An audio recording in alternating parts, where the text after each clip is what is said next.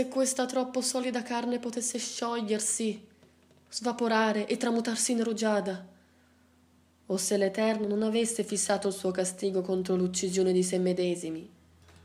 Oh Dio, quanto stanche, stantie, banali, senza alcun costrutto, ma appaiono ora le costumanze di questo mondo.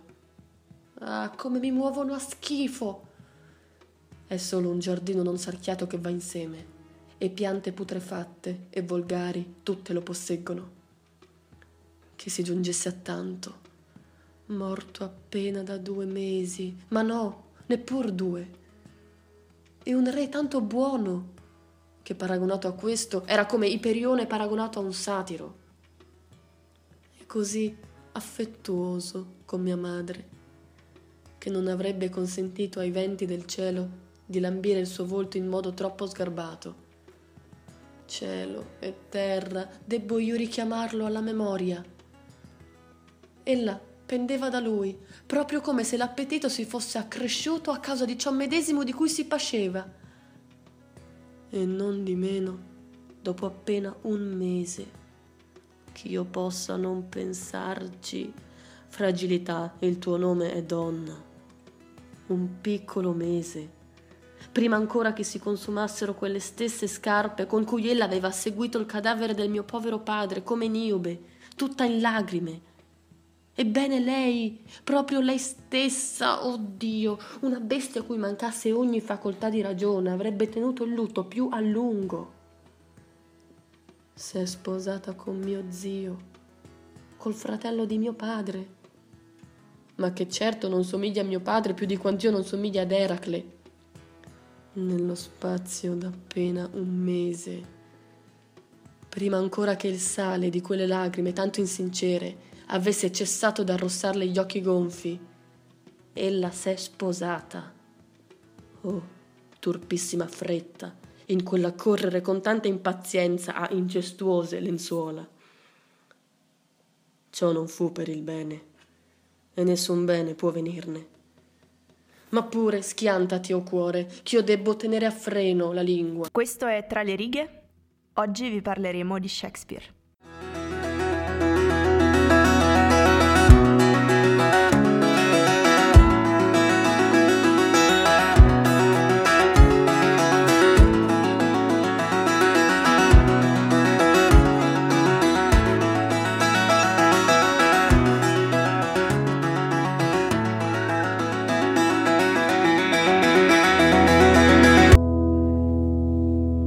Nella vita non ha mai sentito parlare di Shakespeare o non ha mai letto qualcosa o anche solo sentito vagamente nominare qualcosa che si possa ricollegare a Shakespeare. Diciamo che secondo me è uno di quegli autori che sono davvero immortali, cioè ha superato i secoli, ha superato le differenze di cultura, ha superato qualsiasi cosa e rimane tuttora attuale, rimane tuttora conosciuto e attivo.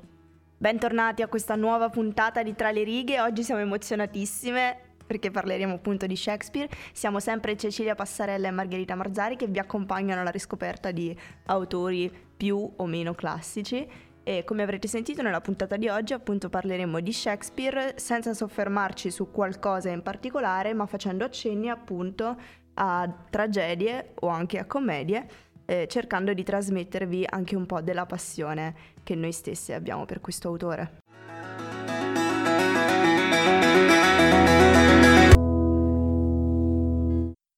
Iniziamo allora, diciamo, con una piccola e breve introduzione sull'autore. Come tutti sapranno ormai dai libri di scuola, Shakespeare è nato appunto a Stratford-upon-Avon, sì, ha vissuto tra il XVI e il XVII secolo, un po' a cavallo di questo periodo, e vabbè, è un poeta inglese, poeta e drammaturgo. Diciamo che secondo me è il poeta e drammaturgo.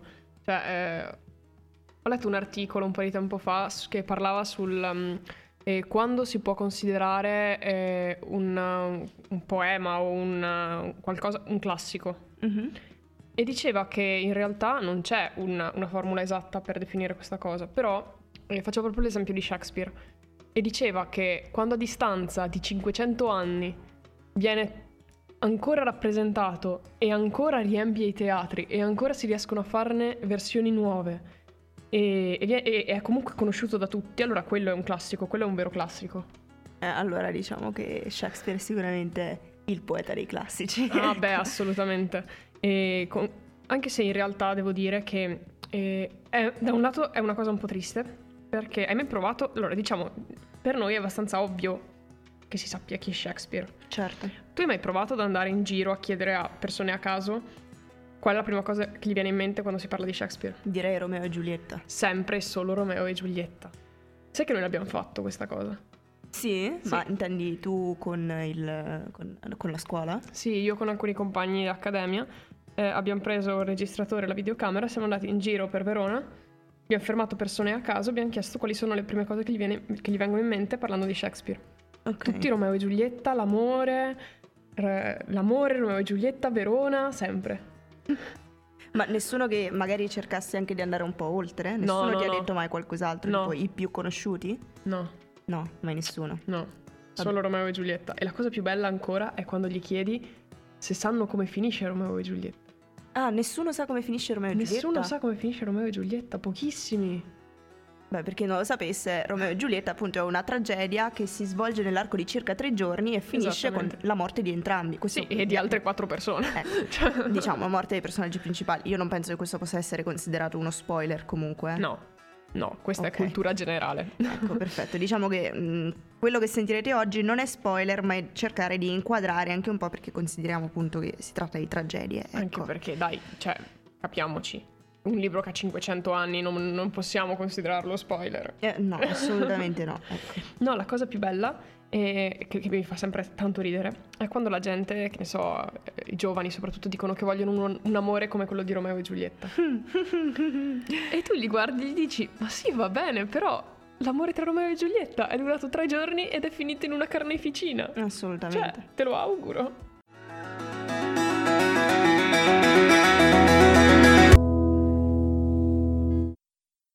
Stavo leggendo appunto in questi giorni Re Lear di Shakespeare, che non so quanto possa essere conosciuta in realtà come tragedia. No, effettivamente secondo me non è di sicuro tra le più conosciute. Io per prima in realtà non l'ho letto. È una tragedia che risale circa al 1505-1506, quindi più o meno a metà diciamo della produzione di Shakespeare. E leggendolo mi è venuto in mente per esempio... Anche mi sono venuti in mente alcuni dei temi e anche alcune delle scene che si presentano nelle tragedie greche antiche. Non ho trovato in realtà da nessuna parte questa correlazione tra i due, quindi diciamo che questa può essere considerata un'opinione personale, non voglio mettervi strane idee in testa. Però ecco, io ho rivisto un po' anche questo parallelo, soprattutto per esempio nel dialogo che c'è tra Re Lear e sua figlia minore Cordelia, sulla sincerità che hanno appunto i personaggi, i protagonisti almeno, delle tragedie shakespeariane e anche un po' della tragicità appunto dei dialoghi che questa riesce a trasmettere. Mi ha ricordato un po' quello stile, mi ha ricordato non so perché, forse un po' l'Antigone di Sofocle. Sì, sai che effettivamente non ci avevo mai pensato. Però adesso che me l'hai detto e mi ci hai fatto riflettere, effettivamente ci sono tante cose che si possono ricollegare. Perché comunque, secondo me, dipende anche dal fatto che quando parliamo di tragedia, immancabilmente pensiamo a questo. Cioè pensiamo a Shakespeare, proprio perché abbiamo detto che è l'autore del passato che è più rimasto nell'immaginario comune. Assolutamente. E alle grandi tragedie classiche. Quindi, secondo me, un parallelismo tra le due è quasi inevitabile. Poi magari effettivamente semplicemente appunto l'elemento della tragedia che rimane, per forza, essendo che sono 2 tragedie, e che noi ricolleghiamo per, non so, similitudine. Sì, forse perché alla fine per questo nostro modo di essere che cerchiamo sempre nelle cose sconosciute un qualcosa di conosciuto. Era la prima volta che leggevo questa tragedia, non l'avevo mai letta, Lear, e non so, devo dire che mi è piaciuta, per quanto sia appunto una tragedia molto, molto triste il finale. Devo dire che mi è piaciuta soprattutto la sincerità e la caratterizzazione dei personaggi. Sicuramente Shakespeare è uno di quelli che presta un'attenzione quasi maniacale alla personalità. Di cosa parla Re Lear? parla della storia di Re Lear, re d'Inghilterra, che decide a un certo punto di abdicare e lasciare il trono diviso alle sue 3 figlie. Di cui appunto per fare ciò decide di, in un atto di indiscussa vanità, di chiedere appunto alle 3 figlie di esprimere il loro amore nei confronti del padre, e quella che sarebbe stata appunto la più brava a fare ciò avrebbe preso il pezzo di terreno più grosso. Le prime 2 le si sperticano in dimostrazioni di affetto e di amore, quasi anche con una certa falsità. La più giovane, Cordelia, la più sincera, dice: non sono in grado con le parole di esprimere il bene che ti voglio, e non voglio appunto anch'io sperticarmi in questi eccessi che risultano quasi falsi, perché sento di fare un torto all'amore che provo per te. Il padre, arrabbiatissimo, la mette al bando. Verrà presa in sposa dal re di Francia, che forse colto dalla sua sincerità, o forse nella speranza di iniziare una nuova guerra, decide di prenderla in sposa. C'è poi una trama parallela che riguarda il re di Cornovaglia, se non mi sbaglio, non vorrei sbagliarmi, quindi adesso lo riguardo. E appunto di suo figlio, no, il conte di Gloucester, non so se lo pronuncio bene, e suo figlio che è Edmondo, che è un figlio illegittimo. Edmondo cerca quindi di spodestare il figlio legittimo, Edgardo, cercando di conquistare il suo trono. Alla fine moriranno tutti, come sempre. Come sempre. Comunque devo dire che effettivamente, pur non avendo letto Re Lear, questa cosa del dividere il trono tra figlie e del chiedere eccetera, cioè non mi suona nuova. Quindi probabilmente un po' perché anche se è una delle opere meno conosciute, comunque fa parte delle influenze. Quindi questo è un tema che secondo me viene ripreso anche da altre persone, da altri scrittori. Quindi probabilmente, esatto, quello che abbiamo detto, alcune cose si sanno senza sapere dove collegarle.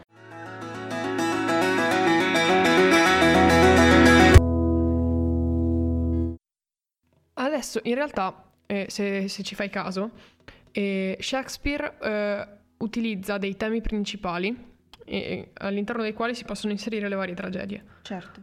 Per esempio, che ne so, è sempre interessante parlare della figura della donna in Shakespeare.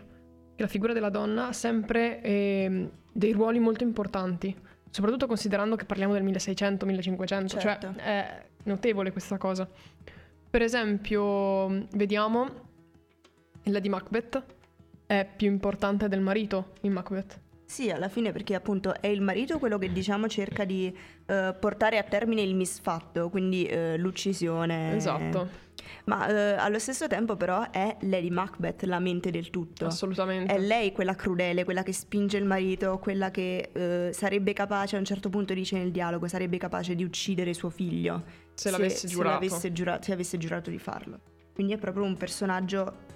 è il personaggio forte, è quasi il personaggio principale, perché è lei che muove l'azione in una direzione precisa. Assolutamente, tant'è che addirittura pensa, io quando devo parlare di Macbeth, della tragedia, io devo sempre pensarci un attimo, perché mi viene sempre da dire Lady Macbeth, perché mi confondo proprio sul titolo. Certo. Perché il suo personaggio è talmente importante che scavalca il marito, sì, completamente. Assolutamente. Un'altra tragedia in cui il personaggio femminile ha anche un ruolo centrale è per esempio Il mercante di Venezia, che è una commedia. Però sì. Anche secondo me. Sì. Giusto, perché Shakespeare non è solo tragediografo, ma è anche un commediografo. Esattamente. Certo, le commedie sono di numero inferiore rispetto alle tragedie, quindi... Sì, diciamo che le tragedie vengono considerate un po' più elevate, e quindi si parla di più delle tragedie. Nel Mercante di Venezia c'è anche un altro dei temi importanti in Shakespeare, che è il travestimento. Sì. Cioè la donna che, per riuscire a svolgere il compito che ha, deve fingersi uomo, o comunque c'è questa cosa del fingersi qualcun altro, che si trova nel Mercante di Venezia, ma anche in Misura per misura. In Misura per misura il re decide di lasciare il trono. Allora, praticamente cosa succede? Lui è sempre stato un re buono, un re giusto. Si rende conto di tutta una serie di problemi che ci sono nel suo regno.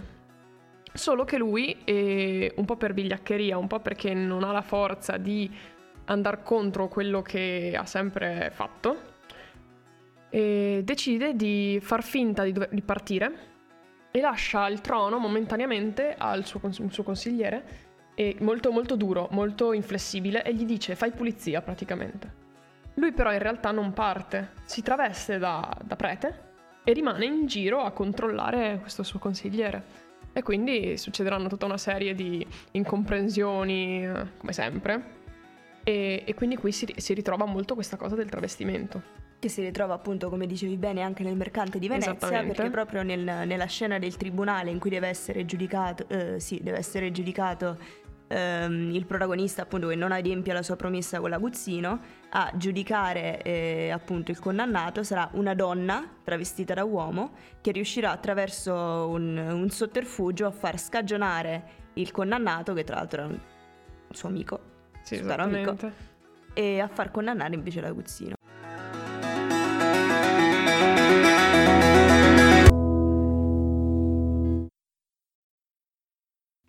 Un altro tema ricollegabile a Shakespeare è la gelosia, che va a braccetto con l'amore comunque. Allora, l'amore, diciamo che se dici amore pensi Romeo e Giulietta.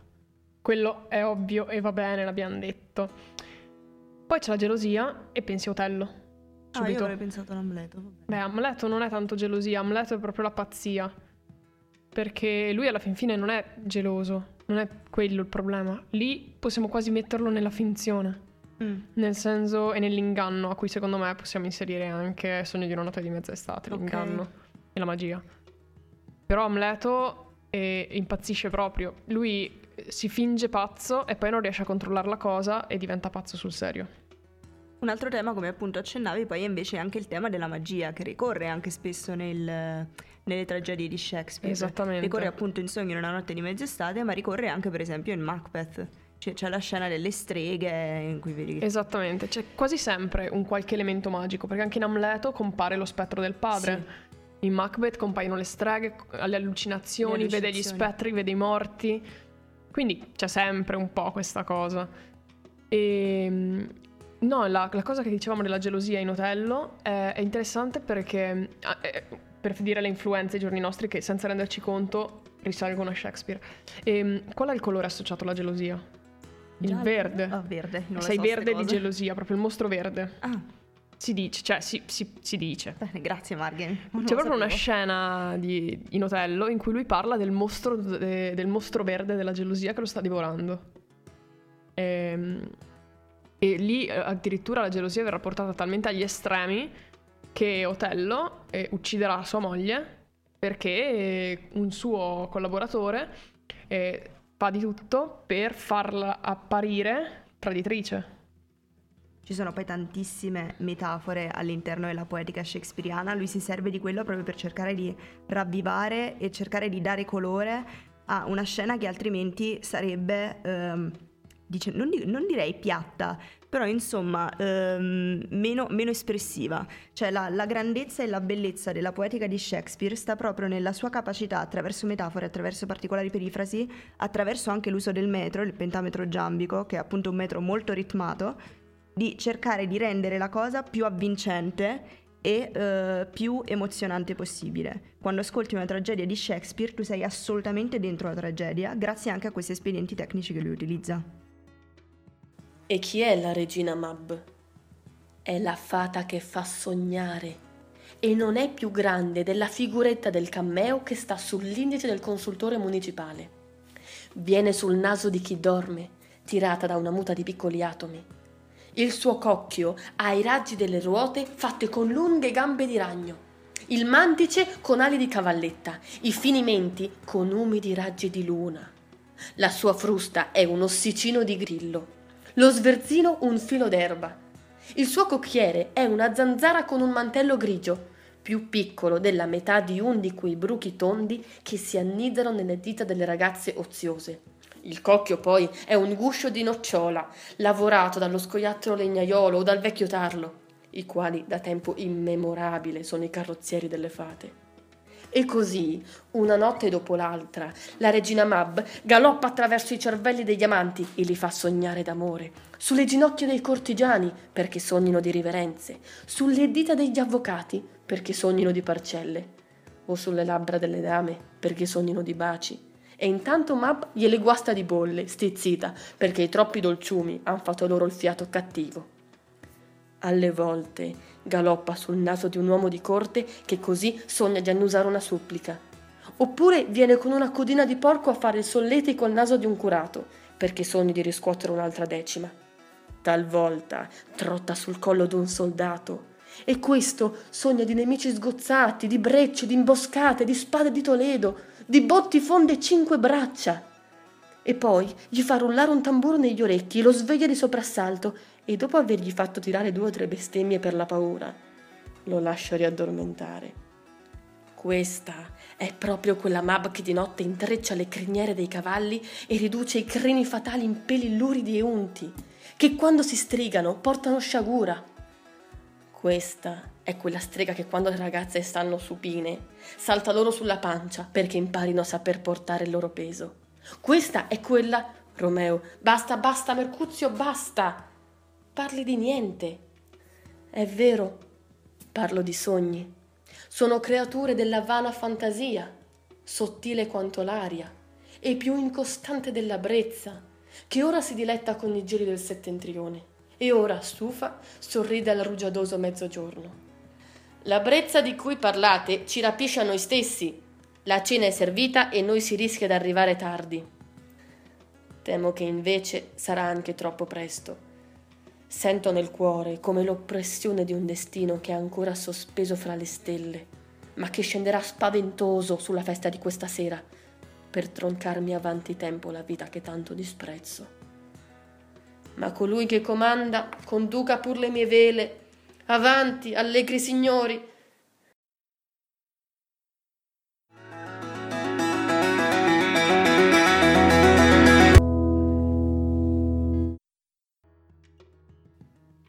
Allora, nel segmento precedente abbiamo proprio fatto un accenno iperveloce alla magia. Parliamone un po' più nello specifico. Allora, abbiamo detto che si trova un po' ovunque, tutte, sì. Però in alcune opere è predominante, come per esempio abbiamo detto nella Tempesta, di cui non abbiamo accennato prima, però effettivamente nella Tempesta è proprio imprescindibile, nel senso che il protagonista... È imprescindibile? Vai, raccontaci, perché io non l'ho letta la Tempesta, quindi dimmi. Il protagonista, Prospero, lui è un mago e ha assoggettato praticamente uno spirito che è Ariel, che è, penso che sia il mio personaggio shakespeariano preferito, ma dipende dal fatto che ho visto un video di una rappresentazione teatrale e mi sono proprio innamorata di come viene rappresentato Ariel. È bellissimo, dopo te lo faccio vedere. Comunque cercatevelo anche voi. La Tempesta di Strehler al Piccolo di Milano è stupendo. Praticamente questo spiritello che viene descritto come un essere che vola, un essere dell'aria. Certo. E viene praticamente sul palco, vola con un sistema di carrucole, solo che è di una poesia incredibile. Quindi vabbè, abbiamo detto nella Tempesta è abbastanza importante questo elemento della magia. E un'altra commedia dove è importante è per esempio Sogno di una notte di mezza estate, di cui già abbiamo accennato. Sì. Nel senso che anche lì ci sono gli spiriti del bosco, cioè ci sono tutta una serie di personaggi fatati che con una serie di inganni e di incantesimi anche qui creeranno una serie di complicazioni nella vita dei protagonisti che poi si risolveranno, ma che in mezzo porteranno a tutta una serie di casini. Ecco, io a proposito volevo farti una domanda, cioè secondo te in tragedie che sono alla fine, ok, che hanno l'elemento della magia, ma che sono comunque molto concrete, molto reali, perché alla fine parla di cose che potrebbero tranquillamente succedere, sì. Sono delle vere e proprie tragedie, si potrebbe dire quasi storiche, perché magari le vicende sono inventate, i personaggi sono inventati, però l'ambientazione, il clima, le cose che potrebbero succedere sono assolutamente storiche, sono reali. Secondo me sì, per esempio Macbeth è assolutamente reale. Ecco, perché secondo te Shakespeare introduce il tema della magia? Perché ci butta dentro la magia? Beh, un po' anche secondo me per coprirsi le spalle.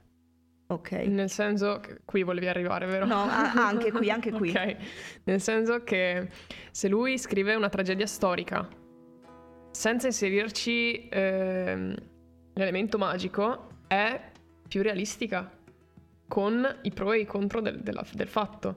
Cioè, magari ai regnanti poteva non piacere troppo questa cosa. Ecco, sì, stavo pensando proprio a questo, cioè il fatto che uno, introducendo la magia, cerca anche di non far immedesimare troppo il pubblico in quello che sta ascoltando, nel senso appunto, poiché sono cose che potrebbero tranquillamente succedere nella vita reale, uno pensa che magari la vita vada in questo modo, perché sono comunque situazioni molto tragiche, molto reali, ma a volte anche un po' fantastiche, diciamo, di capovolgimento delle parti. Quindi uno magari pensa che la realtà possa essere sovvertita. Attraverso l'introduzione della magia uno pensa che effettivamente la storia che sta ascoltando è un qualcosa che è parallelo alla realtà, ma che non è esattamente la realtà. Cioè, poi hai notato, c'è anche un'altra cosa interessante, che o c'è appunto l'elemento magico per risolvere questo problema, oppure sono ambientate in posti molto lontani. Vedi Verona, vedi Venezia, esatto, vedi comunque Napoli, perché la Tempesta e il regnante è appunto del regno di Napoli.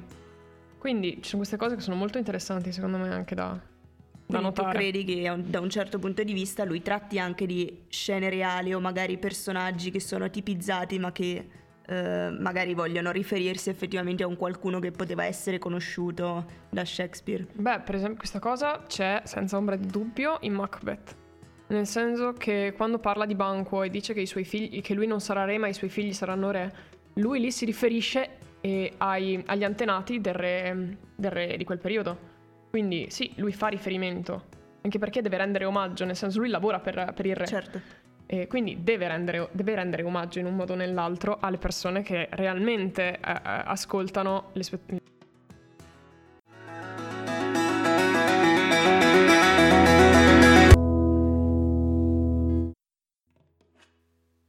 Come avrete capito abbiamo un po' bypassato la parte di arte perché vogliamo parlare bene di Shakespeare, e in particolare facciamo anche riferimento a alcuni dati un po' ambigui, ovvero alle dicerie sul fatto che Shakespeare non sia mai esistito, sul fatto che le tragedie non siano tutte ascrivibili a lui, e appunto un po' sulla controversia della personalità di Shakespeare.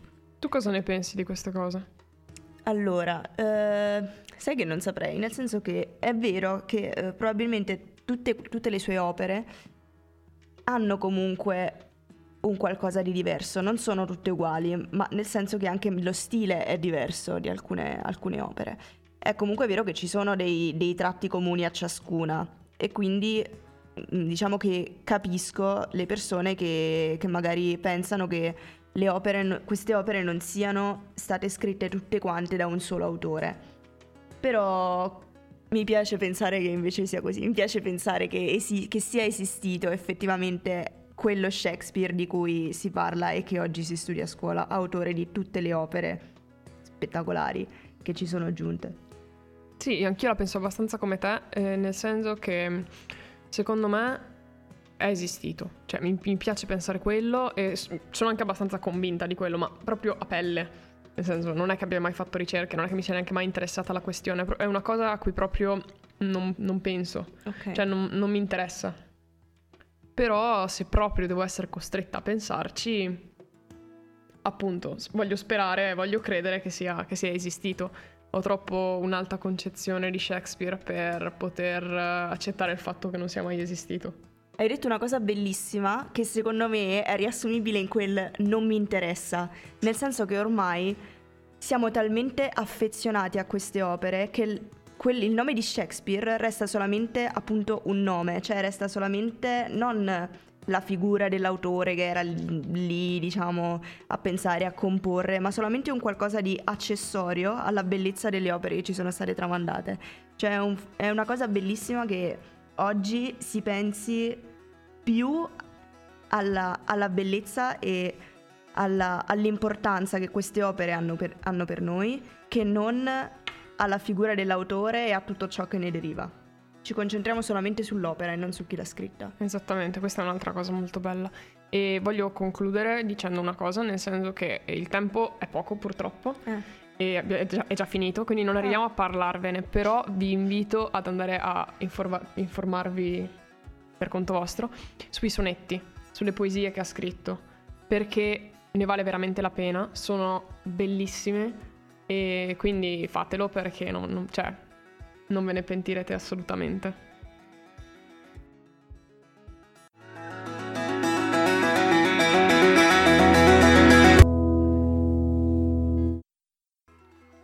ragazzi, questa è la volta buona che davvero apriamo il blog e ci scriviamo tutto quello che possiamo scrivere su Shakespeare, perché questa puntata mi è piaciuta tantissimo. Sì, dovremmo fare tutte le puntate speciali su Shakespeare. dici che a un certo punto finiremmo le cose da dire. Boh, oddio, si può sempre inventare, tanto noi siamo bravissime in questo, all'improvvisare. No, non è vero. No. Vabbè, comunque. Settimana prossima torniamo a farvi compagnia con una nuova puntata, con un nuovo libro, che è Canti di Natale, A Christmas Carol, di Charles Dickens. Benissimo. E insomma, rimaniamo in tema natalizio, vi facciamo gli auguri, vi parliamo di questo grande libro. Ma vi salutiamo per bene la prossima volta. Ciao! Ciao!